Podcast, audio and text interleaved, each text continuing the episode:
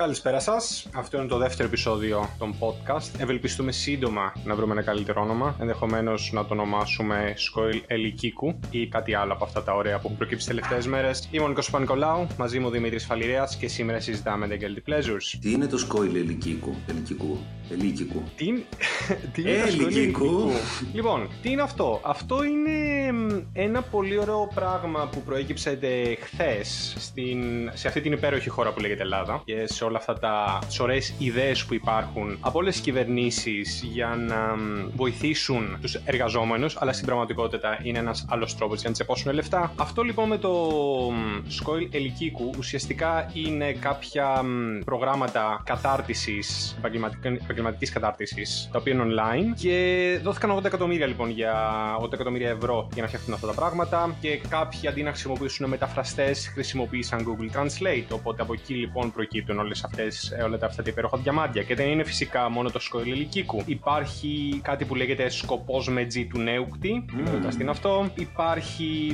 εμ, Σκοπός με τζιν του νέου. Τι να σημαίνει ναι, το, αυτό; το σκόιλ ελικίκου πρέπει να σου πω ότι είναι κομμάτι μιας φράσης η οποία λέγεται συνολικά Σκόιλ ελικίκου προσθέσεις και ελέγχου λιμόχθηκαν, Δημήτρη μου. Λιμώχθηκαν. Πολύ ωραίο. Λιμόχθηκαν. Πολύ ωραίο. Υπάρχει φυσικά. Α, ε, και το άλλο το καταπληκτικό που πρέπει να σου πω, το οποίο δεν ξέρω αν το ξέρεις, έχει να κάνει με το ότι μαθαίνω λοιπόν σε αυτούς τους ανθρώπους για τα γνωστά μέσα κοινωνικής δικτύωσης. Και πρέπει να κάνω μια μικρή αναφορά Όχι σε τα αυτό. άγνωστα, τα mainstream. Τα, μόνο. γνω- τα γνωστά. Η ανάλογη λοιπόν οδηγία εκεί μέσα λέει το πλέον γνωστό κοινωνικό μέσο, το Facebook, δεν ξέρω αν το ξέρεις, Μμ. ανήκει στην Κάτι ευρεία έχω κατηγορία ακούσει. του. Ναι, δεν ξέρω, ναι. Εγώ πρώτη φορά το ακούω. Ανήκει στην ευρεία κατηγορία του social networking, όπου εντάσσεται και το LinkedIn, το οποίο όμως έχει επαγγελματικό προσανατολισμό. Το τονίζω αυτό. Το δεύτερο λοιπόν ε, μέσο κοινωνικής δικτύωσης, το οποίο αναφέρει συγγνώμη το τρίτο για την ακρίβεια, είναι το MySpace. Το Είναι, MySpace. Ιδιαίτερα, είναι ιδιαίτερα δημοφιλές στους καλλιτέχνες και το high five στο νεαρό κοινό. Το Πρέπει High εδώ Five να σου πω- έκλεισε και επίσημα πέρσι, έτσι. Δηλαδή, Πρέπει να σου πω ότι θεωρητικά αυτό. υπήρχε. Ναι, αλλά πρέπει να σου πω ότι αυτό γράφτηκε μέσα στο 2020. Και πρέπει να σου πω, επειδή αυτοί οι άνθρωποι που το έγραψαν λοιπόν, που έγραψαν αυτές τις οδηγίες, είναι φυσικά πολύ μπροστά από την εποχή τους. Όπως καταλαβαίνεις, μας. Θα μπορούσε να τα έχει γράψει η μάνα μου. Θα μπορούσε να τη γράψει και η δικιά μου η μάνα, φυσικά. Αλλά καλό είναι να πιάσουμε τις μανάδες αυτή τη στιγμή. Όχι Θέλω να μάνες, κρατήσουν παιδιά, επίπεδο όχι σε αυτή τη μάνες. συζήτηση.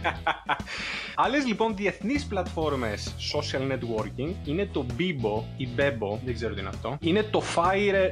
Fire. Fire. Fire. Fire. Τι σου Fire συμβαίνει; δεν ξέρω. δεν ξέρω τι είναι αυτό. Αφαιρείς ακριβώς. εγκεφαλικό live στο podcast. Είναι το Zing, το Orkut και αφήνω τελευταίο το καλύτερο. Το Διασπορά. Ιου, αυτό είναι σίγουρα, σίγουρα φασιστικό. Είναι, είναι απλά Δεν για να ξέρω, έχεις επικοινωνούν πει ποτέ; οι χρυσαυγίτες της Μελβούρνης με τους ντόπιους. Δεν ξέρω.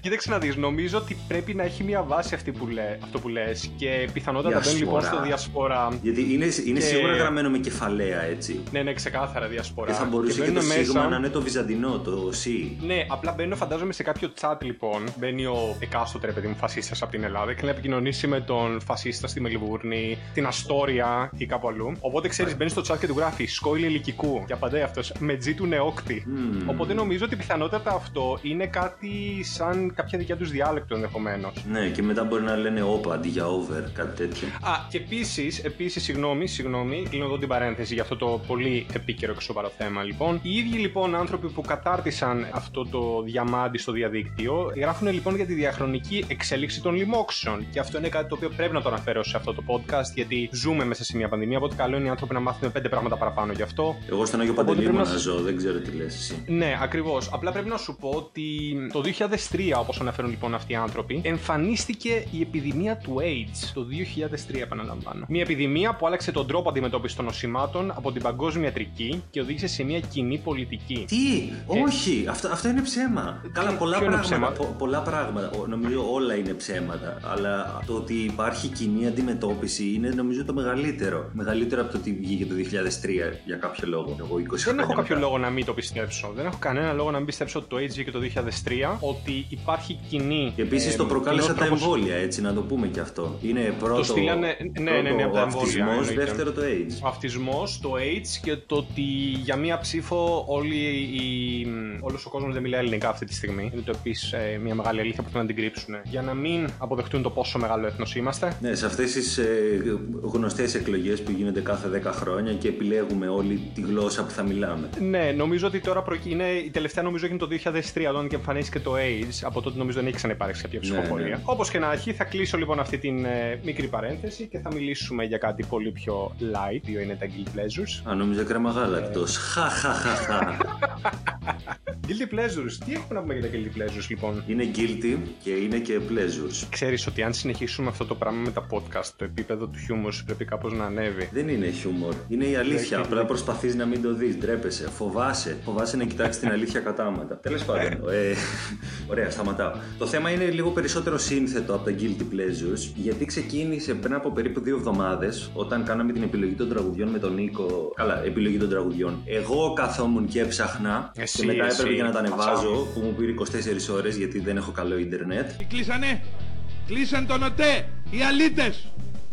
Οι αλήτες! Και ήμασταν με, με Skype, μιλήσαμε με τον Νίκο και εκείνος μου έλεγε yay or nay για κάθε τραγούδι το οποίο ήθελα να βάλουμε στο ράδιο. Από τις απαντήσεις μου καταλαβαίνετε πόσο ενδιαφερόμουν λοιπόν για αυτή τη διαδικασία. Ναι, μέχρι ένα σημείο βέβαια γιατί μετά βαρέθηκε, πήγε για νανάκια και μ' άφησε εμένα να το κάνω το υπόλοιπο. Δεν τα λέμε. Ε, το θέμα είναι το ότι ε, προέκυψαν αρκετά συγκροτήματα ε, των οποίων θέλαμε να βάλουμε περισσότερα τραγούδια αλλά θεωρούσαμε το ότι μάλλον είναι καμένα είτε μέσα από το mainstream ραδιόφωνο των FM είτε επειδή πλέον απλά μαϊντανίζουν. Και όλη η κουβέντα ξεκίνησε με τους James τον οποίο πρέπει να βάλαμε δύο-τρία κομμάτια πρέπει να βάλαμε το Laid, το Lose Control και άλλο ένα. Το Tomorrow νομίζω. Ναι, έχεις, ναι το Tomorrow, tomorrow. Και λέγαμε το ότι έχουν πάρα πάρα πολύ ωραία τραγούδια τα οποία όμως εδώ και 10-15 χρόνια παίζουν τόσο πολύ τόσο συχνά που έχουν καταλήξει να είναι ανέκδοτα και δεν μπορείς ας πούμε ε, να πεις πόσο ωραίο τραγούδι είναι το Getting Away with It, παρότι είναι, ή το Señorita που είναι του Νίκου το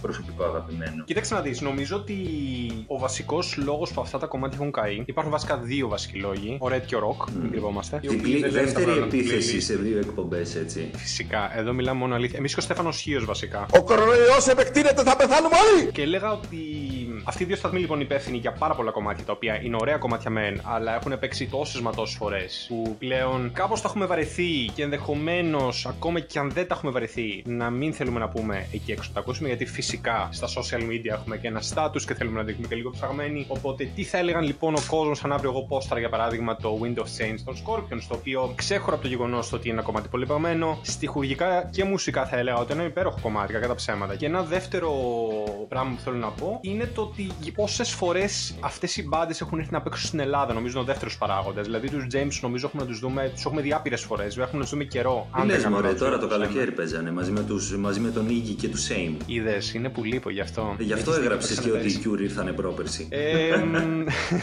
Exposed. Αυτά καλό είναι να μην τα λέμε. Exposed ξεκάθαρο. Είπαμε, λέμε την αλήθεια. Και το δεύτερο είναι χαρακτηριστικό παραδείγμα Scorpions, οι οποίοι και αυτοί έχουν έρθει άπειρες με άπειρες φορές. Με πιο χαρακτηριστικό παράδειγμα το tour που έκαναν στην Ελλάδα που παίξανε, δεν ξέρω, Λάρισα, Καλαμπάκα, Γρεβενά, Μποζάνη, Καρδίτσα, Τρίκαλα. Πολύλοφο στην γιορτή του Θα μπορούσα να παίξει, ξέρω, κοίταξε να δεις. Το καταπληκτικό είναι ότι ξέρω ότι παίξανε στο Αλκαζάρ της Λάρισας και έχω δει φωτογραφία του τραγουδιστή τους, ο οποίος κρατάει με περηφάνεια τη φανέλα της ΑΕΛ. Και εκεί ξέρεις, υπάρχει το άλλο δίλημμα, το ότι ακόμα και αν σας γουστάρω και αν θέλω να σας υποστηρίξω και αν, ρε παιδί μου, OK, okay, δεν ντρέπομαι να πω ότι σας ακούω. Μην βγαίνεις ρε Klaus Meine με τη φανέλα της ΑΕΛ. Γιατί το κάνεις αυτό, ρε δηλαδή, μου, δηλαδή, δηλαδή, γιατί; Πόσο πάει το βαρέλι το τυρί, ρε Klaus. Επίσης, Νομίζω...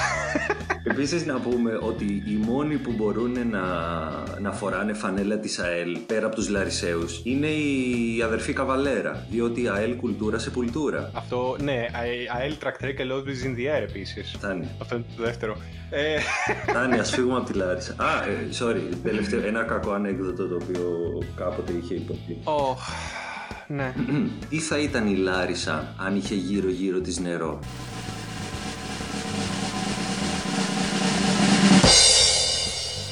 Βλαχονισίδα. Ωραία, επιστρέφουμε. Σε αυτό το σημείο να ζητήσουμε συγγνώμη από όσους ακροατές μας ακούνε από τη Λάρισα, έχουν καταγωγή από τη Λάρισα. Δεν το λέμε κακοπροαίρετα. Δεν ζητάω κανένα συγγνώμη. Δεν ζητάω συγγνώμη, το αξίζουνε. λοιπόν, ε, Guilty Pleasures λοιπόν, συνεχίζουμε. Ποιο είναι το κομμάτι που θα έλεγες ότι είναι το χαρακτηριστικότερο στη λίστα σου των Guilty Pleasures και το οποίο ας πούμε ντρέπεσαι να πεις εκεί παρά έξω. Λοιπόν, προφανώς δεν ντρέπομαι αρκετά γιατί το λέω εδώ. Αλλά είναι, είναι μια περίπτωση τραγουδιού που πρώτα λέω το, το όνομα και μετά λέω ποιος το λέει. Γιατί σαν τραγούδι πιστεύω ότι είναι πολύ ωραίο, αλλά το συγκρότημα που το λέει έχει κάποιες προβληματικές. Ο λόγος είναι για το Take a Look Around των Limp των Bizkit. Κάποια δευτερόλεπτα. Έχει ζήσει, φαντάζομαι, έχει ζήσει εποχή Limp Bizkit υποθέτως νεανίας. Όχι, γιατί γεννήθηκα το 95. Οπότε δεν πρόλαβα τους Limbiskit στο το απόγειο τους και χαίρομαι για αυτό το πράγμα. Επίσης, ξέρω εγώ, Ελλάδα. Κανένας δεν άκουγε φανατικά Limbiskit, θέλω να πιστεύω. Τους οποίους τους αντιπαθούσα ούτως ή άλλως για το rolling και, το, και την, την πάρα πολύ κακή διασκευή στο, στο Behind Blue Eyes των Who, που είναι η δεύτερη χειρότερη διασκευή μετά το Sound of Silence από Disturbed. Θεέ είναι από αυτό, είναι τραγικό. Είναι απαράδεκτο. Ήταν πάρα πολύ κακό. Και ήταν από το Mission Impossible το 3, νομίζω, το συγκεκριμένο τραγούδι, το Take a Look Around. Οπότε έχουν πάρει το θέμα του, το, το τιν, τιν, τιν, τιν, τιν, τιν. Δεν ξέρω γιατί το έκανε αυτό. Ωραία, έχουν πάρει αυτό και, το έχουν κάνει αυτό το κακό new metal. Αλλά είναι πιασάρικο. Οπότε μάλλον αυτό είναι το, το χειρότερο, το τραγούδι που ντρέπω πιο πολύ να πω ότι μου αρέσει. Λοιπόν, αν πρέπει να πω λοιπόν κι εγώ ένα κομμάτι για να πάρω, ε, να ξεπλύνω λίγη την τροπή σου και να την πάρω πάνω μου, ε, θα πρέπει να πω ότι ένα κομμάτι που αγάπησα πάρα πολύ και το ακούω πλέον, απλά ντρέπομαι να πω ότι το ακούω. Ε, είναι το Breathless του Dan Wilson. Το έχει πει ο ε, Πανταζή, νομίζω ότι κανένα δεν μπορεί να το ακούσει μετά από αυτό. Το έχει πει ο Πανταζή, ακριβώ. Το έχει πει ο Πανταζή με μια καταπληκτική εκτέλεση. But you were always pretty reckless with your love. Come with the sun and get it restless when it's gone. And when you go, you leave me breathless and alone. You leave me breathless when you close the door. It feels just like you took the air out of the room with you. Θεωρώ ότι γενικά είναι ένα κομμάτι που έχει υπέροχους στίχους. Θεωρώ ότι σαν κομμάτι. Εγώ λατρεύω τους στίχους του, λατρεύω τη μουσική του και το πώ το τραγουδάει. Απλά όταν βγήκε φυσικά έπαιξε σε όλους τους ελληνικούς σταθμούς. Μετά το πήρε και ο Ελευθερής Πανταζή.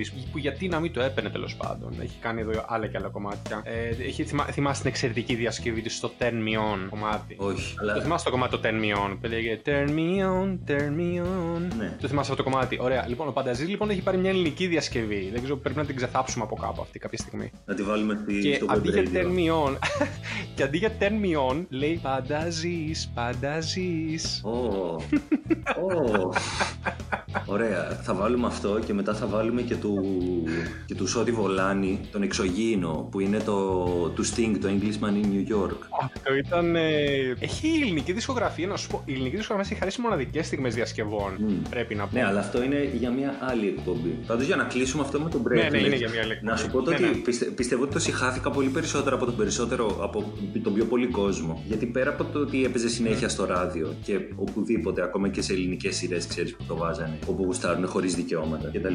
Εγώ τότε, όταν βγήκε, ήμουνα πρώτη ηλικίου, ήταν καλοκαίρι, τρίτη γυμνασίου, πρώτη ηλικίου, κάτι τέτοιο. Και είχα ένα σχολικό έρωτα, μια σχολική σχέση με μια κοπέλα η οποία αυτό το είχε για calling tune. Οπότε μπορείς να φανταστείς πώς είναι μια σχέση πρώτης ηλικίου. Είναι συνέχεια τηλέφωνα, συνέχεια μηνύματα κτλ. Οπότε το έχω ακούσει πάρα πάρα πάρα πολλές φορές. Πάρα πολλές. Και μάλιστα ήταν μια, ε, ένα πρωί, ακόμα το θυμάμαι, που ξέρω εγώ ήταν Σαββατοκύριακο, κάτι τέτοιο. Και την έπαιρνα τηλέφωνο και το είχε κλειστό. Αλλά κλειστό δεν το άκουγε. Κάτι τέτοιο. Ναι, προφανώς δεν το άκουγε. Αν ήταν κλειστό δεν θα χτύπαγε. Και παίζει να το άκουσα καμιά 20 φορές γιατί ήταν πρώτη ηλικία, ήμουν 14 και πάρα πολύ needy άνθρωποι. Και νομίζω ότι μετά από αυτό δεν μπορώ να το ξανακούσω αυτό το κομμάτι. Ναι, αλλά ξεκάθαρα αποτελεί ένα κομμάτι το οποίο ανήκει στο φάσμα των guilty pleasures τέλος πάντων, των οποίων ακούμε, αλλά ντρεπόμαστε να το πούμε. Το ακούς δηλαδή ακόμα; Ε, Αράζεις στο σπίτι; Το ακούω ακόμη. Ναι, ναι, ναι. ναι. Πίνει μια μπυρίτσα, ας πούμε, και τι θα ακούσω τώρα, ακούσω τον Breathless. Αράζω στο σπίτι με τη μεταξωτή μου. Συγγνώμη, συγγνώμη. Να, να, να δώσω την εικόνα στον κόσμο. Αράζω στο σπίτι, βάζω ένα μπράντι. Φοράω φυσικά τη μεταξωτή μου, τη μεταξωτή μου ρόμπα, γιατί μόνο με τέτοια κυκλοφορούμε στο σπίτι. Ε, κάθομαι αναπαυτικά στον καναπέ, βάζω τα ακουστικά μου, το ακούω Breathless από Dan Wilson και κάπως έτσι ένα τυπικό βράδυ Παρασκευής για μένα.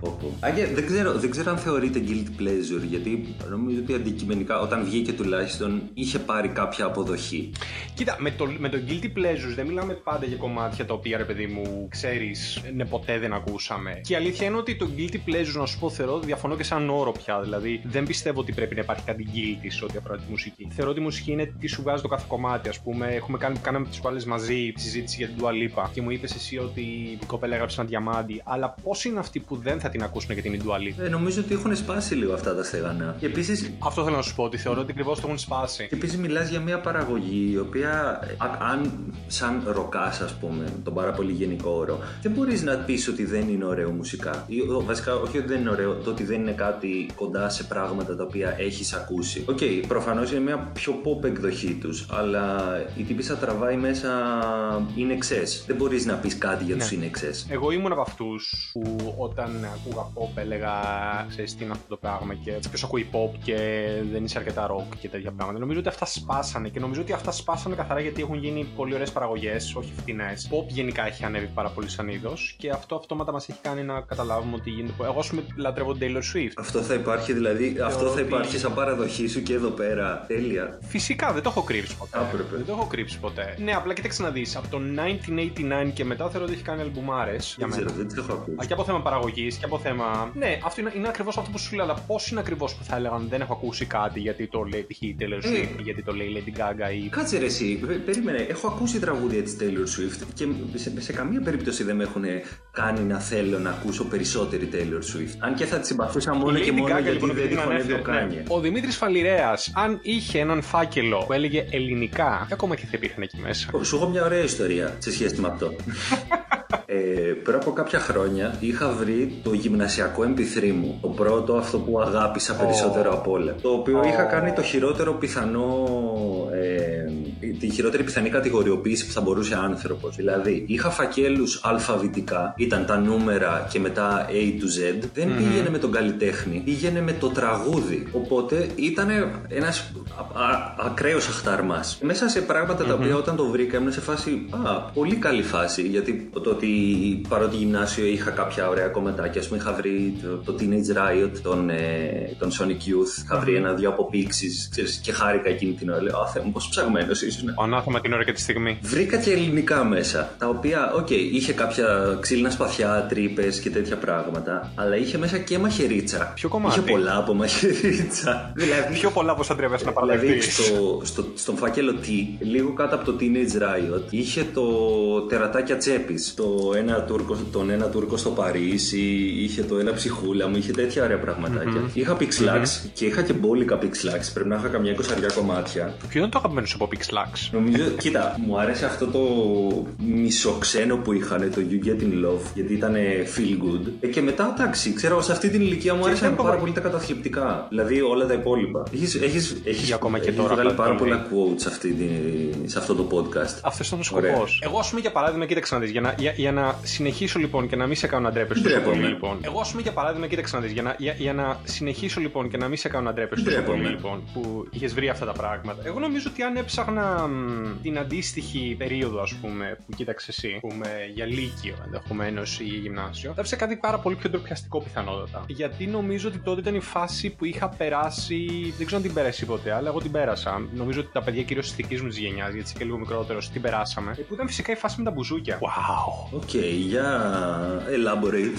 Elaborate. Κοίταξε να δεις. Έχω περάσει τη φάση με τα μπουζούκια. Τι σημαίνει λοιπόν φάση με μπουζούκια, Δημήτρη; Ήταν αυτές οι πολύ χρυσές εποχές λοιπόν. Ποιο της ακούγαμε Mambo? λαϊκή μουσική. Δηλαδή ακούγαμε. Όχι, όχι, όχι. Ακούγαμε Νίκο Βέρτη, ακούγαμε μ, Γιάννη Πλούταρχο, ακούγαμε Νότι Σφακιανάκη πριν γίνει Πάντα φασίστας. ήτανε. Ή ήταν φασίστας, απλά το βλέπαμε. Πάντα ήταν. Είδες να το διόρθωσα όμως. Ακούγαμε Πέγκυ Ζήνα, ακούγαμε όλα αυτά τα ωραία. Λοιπόν, βέβαια, κοίταξε να δεις. Για να κάνω λίγο το συνήγορο του διαβόλου, δεν είναι ότι ακριβώς τα ακούγαμε γιατί μας αρέσανε. Συνήθως, εγώ π.χ. τα άκουγα περισσότερο γιατί μου άρεσαν αυτές οι κοπέλες οι οποίες τα ακούγαν, οπότε ήθελα να βρω ένα κοινό Κατάφερες σημείο να πέσεις συζήτησης. ακόμα πιο χαμηλά. Ε, κατάφερα και πέσω. Ήταν, ήταν απελπισμένες. Θα μπορούσε να το κρατήσεις στο, στο τέρμα unapologetic. Κοίτα να δεις, μου άρεσαν. Δεν δεν κρατιόταν, δεν κρατιόταν, δεν κρατιόταν. Έπρεπε να ακούσω λαϊκά Δημήτρη, δεν υπήρχε άλλη επιλογή. Οπότε λοιπόν άκουγα λαϊκά και δεν είναι απλά ότι άκουγα λαϊκά, αλλά πήγαινα και μπουζούκια. Oh, θέλω να πάω να σου πω την αλήθεια. Δεν έχω πάει και θέλω. Δεν ήταν απλά ότι πήγαινες λοιπόν μπουζούκι. Έπρεπε να κάνεις και την αντίστοιχη αμφίεση. Να κάνουμε το πρώτο part του break room στο Verti. Γιατί... Όχι, γιατί θα καταλάβεις την ιστορία που θα σου πω τώρα. Όταν λοιπόν πήγαινες στα μπουζούκια, έπρεπε να κάνεις την αντίστοιχη λοιπόν αμφίεση, η οποία αυτή περιλάμβανε φυσικά μοκασίνη. Ναι. Μμμ. Φυσικά, εντάξει, προφανώ φράγε τζιν από κάτω. Κατά πάσα πιθανότητα, αν όχι κάποιο ωραίο, ε, κάποιο ωραίο, εισαγωγικά ωραίο, υφασμάτινο παντελόνι. Εννοείται που κάμισο μέσα από το παντελόνι. Έτσι. Το οποίο το που κάμισο θα έπρεπε να είναι κατά πάσα πιθανότητα κάπως γυαλιστερό. Μμμ. Να αντανακλά κάπως το φωτισμό. Φυσικά δεν το κουμπώνεις μέχρι πάνω. Άφηνες δύο-τρία κουμπιά ανοιχτά γιατί έπρεπε να φαίνεται Είχε λίγο το τρίχα. στήθο σου. Ε, Φλόρος. όχι. Ε, Φλόρος. Τρίχα τώρα. Φλόρος. Πόσο ήμασταν τότε. Ε, από πάνω σακάκι, εννοείται. Και πρέπει να σου πω ότι, αφού μιλάμε για μένα λοιπόν και σου μόλις σου περιέγραψα την αμφίεσή μου, πρέπει να σου πω ότι το κούρεμά μου ξεπερνούσε την αμφίεσή μου καθώς υπήρχε χέτη. Υπάρχουν φωτογραφίες, σε παρακαλώ. não.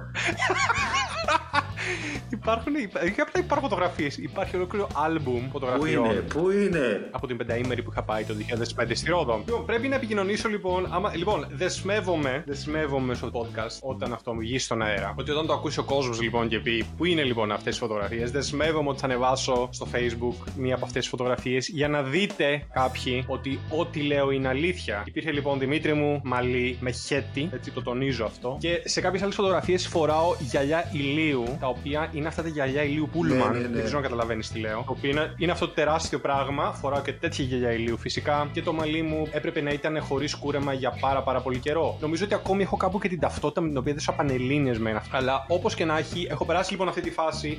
Φοράγε και Πρέπει να σου στρασάκι πω στο ότι- αυτή. ή Για κάποιο λόγο είμαι προς σίγουρος. μεγα- Όχι, όχι, όχι. Το είχα σκεφτεί, το είχα σκεφτεί. Δεν το έκανα. Πού Το είχα μεγάλωσε σκεφτεί. λίγο πολύ, κάτι τέτοιο δεν είναι. Μεγάλωσα Ναι. άλυμο, αλλά είχα πολύ στενές Α, σχέσεις οκ, με το εντάξει, Μπραχάμι. εξηγούνται όλα. Εξηγούνται όλα τώρα. Πολύ στενές σχέσεις. Και πρέπει να σου πω ότι προς μεγάλη μου έκπληξη, παρότι λοιπόν είχα, που έκανα αυτό το υπέροχο ντύσιμο, είχα αυτό το εξαιρετικό κούρεμα, προς μεγάλη έκπληξη και δική σου και όσων μας ακούνε αυτή τη στιγμή, δεν κατάφερα ποτέ να ρίξω οποιαδήποτε κοπέλα. Αυτό γιατί έρχεται σαν μεγάλη έκπληξη. γιατί εγώ τότε έλεγα ότι όλα τα έχω κάνει καλά, αλλά γιατί δεν συμβαίνει κάτι; Πέρασαν πάρα πολλά χρόνια, πέρασαν, ε, πέρασαν, πέρασε πολύ ψυχανάλυση για να καταφέρω να καταλάβω γιατί. Όχι, μπορούσες τι απλά να συμβαίνει. δεις μια Οπότε, φωτογραφία. Ε, νομίζω Και ότι θα όλα. καταλάβεις. Α, ναι, οκ. Γι' Την είδαμε αυτό από δεν πολλά μπορούσα. χρόνια. Ναι, γι' αυτό δεν ήταν. Οπότε ήταν όλη αυτή η υπέροχη περίοδος. Ε, αυτή η άχαρη τέλος πάντων περίοδος, θα έλεγα, του Λυκείου τουλάχιστον για μένα. Δεν ξέρω. Που πέρασα όλη αυτή τη φάση με ακούγοντας αυτά λοιπόν τα λαϊκά για να ξαναγυρίσω στο αρχικό θέμα. Άκουγα λοιπόν όλα αυτά τα λαϊκά, από τα οποία φυσικά μου μείναν ακόμη μέχρι και σήμερα κάποια Μαζονάκης κουσούρια, είναι αυτό. έτσι. Μαζονάκης. Μαζονάκης είναι το μεγαλύτερο κουσούρι μου, πρέπει να το πω. Είναι τόσο μεγάλο κουσούρι που κάποιοι μου έχουν στείλει μήνυμα και μου έχουν πει ότι κάποιος ακούει από το Spotify σου Μαζονάκη. Θεωρώντας τη πιθανότητα ακούει η μάνα μου ή κάποιος άλλος. Και εγώ λέω, Α, μ, πρέπει να το πω στη μάνα μου να σταματήσει να τα ακούει. Παιδιά, εγώ είμαι αυτός. Δεν ακούει η μάνα Μαζονάκη. Η μάνα μου δεν έχει καν Spotify. Της πάλι με ρωτάγε, Α, είδα ότι έκανες κάτι στο ραδιόφωνο. Μπορούμε να το ακούσουμε από κάπου. Και της λέω, Ναι, το έχουμε ανεβάσει στο Spotify. Μου λέει, Τι είναι αυτό; Οπότε καταλαβαίνεις ότι πρέπει να βρω έναν άλλο τρόπο να της το στείλω γιατί ακόμη δεν το έχει ακούσει και συνεχίζει να παίρνει κάθε μέρα τηλέφωνο λέγοντας Μα θέλω να σε ακούσω. Βέβαια, δεν ξέρω κατά πόσο αυτό θα είναι Με καλή αυτή ιδέα. τη φωνή αν δεν θέλει θα να μ' ακούσει. μπορούσε να. Έτσι όπως το έκανες και καλά με τη φωνή της μάνας σου, δεν θα μπορούσε να νομίζει ότι το Spotify είναι σαν το Spetsofy ή κάτι τέτοιο. Ξεκάθαρα, ήθελα, είδες, είσαι μες στο μυαλό μου. Ήθελα να κάνω κάποιο αστείο με Spotify και Spetsofy, αλλά δεν το έκανα γιατί νομίζω ότι είναι του mainstream πια. Είναι ένα αστείο που το Ναι, αλλά κάναμε είναι πριν από μια, κάποια ε, χρόνια. είναι μια εκπομπή Ε, αφιερωμένη βέβαια, σε συμφωνώ, αυτό ακριβώ το κάνεις. αυτό το πράγμα. Αν έπρεπε λοιπόν να κάνουμε αυτό το τραπέζι, πασχαλινό τραπέζι, και πρέπει να επιλέξουμε την κάθε φιγούρα από το μουσικό κόσμο. Ω, ποιος ήταν έλα, ποιος, λοιπόν; έλα, αυτό είναι τώρα. Είναι, θα πάρει πολλή ώρα. Και είναι και λίγο δύσκολο γιατί δεν τα θυμάμαι όλα. Ωστόσο, τα πιο ενδιαφέροντα ε, ήταν ο εσύ που είσαι ο Jack Black. Όχι εσύ σαν Νίκος Παπα-Νικολάου, εσύ σαν ο ακροατής. Θέλει πάρα πολύ, είναι κολλημένος με όλη τη μυθολογια γύρω από τα πρόσωπα κτλ. Υπάρχει η μεγάλη σου αδερφή, η οποία κάνει όλες τις μαλακίες, αλλά δεν αφήνει εσένα να τις κάνεις, που είναι η Amy Winehouse. Υπάρχει ο γκόμενό της, ο οποίος είναι εακίτη από το Πολυτεχνείο και τον έχει φέρει στο τραπέζι, ο οποίος είναι ο Tom York. Το οποίο το μάτι του έχει κλείσει ναι, γιατί θα θα μπορούσε. πια σε μια πορεία πιθανότατα. Α, γελάμε με, γελάμε με το ξύλο των μπάτσων. Τέλος πάντων.